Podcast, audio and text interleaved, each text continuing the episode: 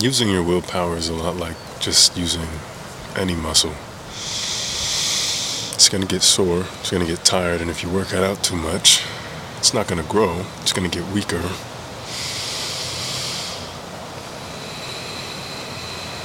And it's not like willpower is your only tool. You're not going to bench everything. You're not going to use your biceps for everything. You're not going to use your triceps for everything. You're not going to use your legs for everything. You're not going to use your intuition for everything. You're not going to use your logic for everything. So you're not going to use your will for everything. And if I could tell myself in the future, if I could stamp this moment with something to tell my future self, something that I would hope that my future self does, it's just doing what needs to be done.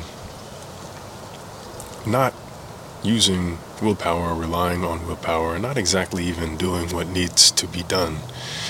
Knowing what needs to be done.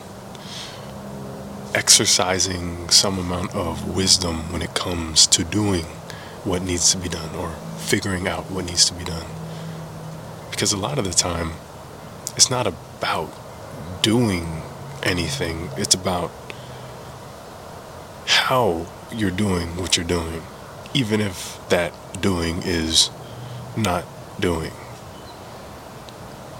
I'm recording this video on a Sunday, and it's going to be posted on Wednesday because I've had an increase in work, which is great.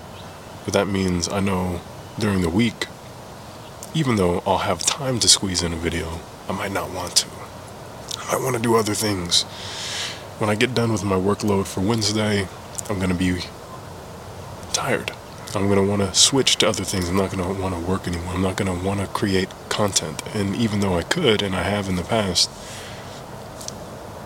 it would be more efficient for me to make this video now, which I'm doing, than making it Wednesday on top of the workload that I'll have on Wednesday.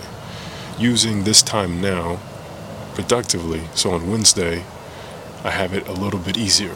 Or instead of making this video, I can make another video for another day and get ahead of the curve. That's something that I had to learn harshly.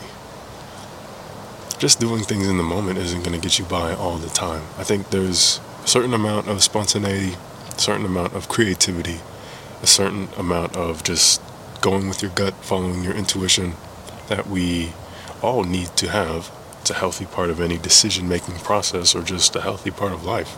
But on the other end of that, we need to think ahead a little bit too.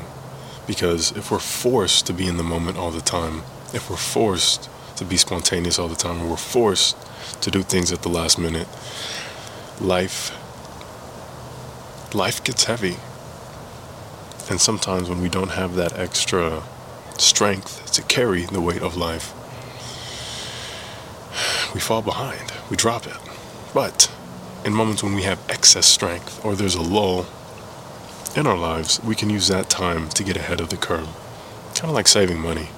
If you get you know, $1,000 today that you weren't expecting, maybe you use a little bit of it, you know, to go buy something nice for yourself, but maybe you save a little bit for the month that you don't make that $1,000 that you're used to making.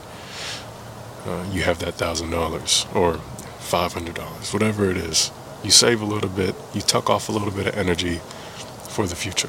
You go about things in a way that makes things easier for you, and you don't fall into the trap of when things do get easier for you because you've been following this method of making things easier for the future you. You stay in behind yourself, and it doesn't always have to be, you know, the same sort of grind or the same sort of work that you're doing.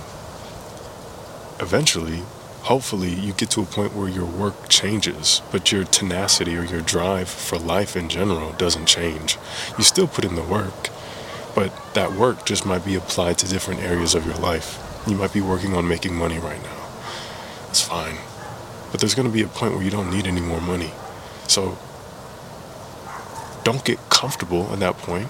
You have the money, you have the things that you want, you have the financial security, you have the resources that you need to do other things that you want to do, but don't slip Because one, you probably will lose what you've gained, but two, you need to make use of that energy some way.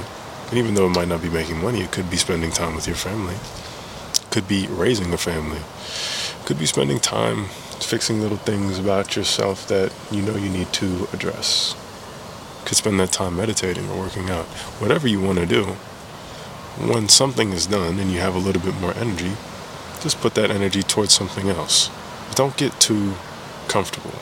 Don't just ease off because you'll lose what you gained. And if you lose the momentum as well, it's going to be harder to get everything back when you could just keep up the momentum, keep up the energy, keep up your drive, and keep progressing through life. That's really what it's about. We started talking about will, but will is just a tool. And you want your will to be strong, but you don't want to have to rely on it when you get uncomfortable or when you don't want to do something. You don't want to have to force yourself through life all the time.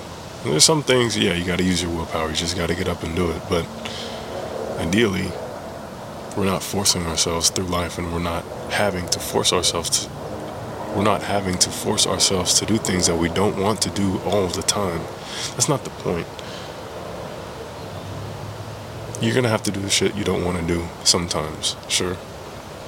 But the point of doing all that shit we don't want to do is so that we don't have to do it anymore. And then once all that shit is done, that's not the time to stop. We just redirect our energy to doing other shit that's more important at that particular time.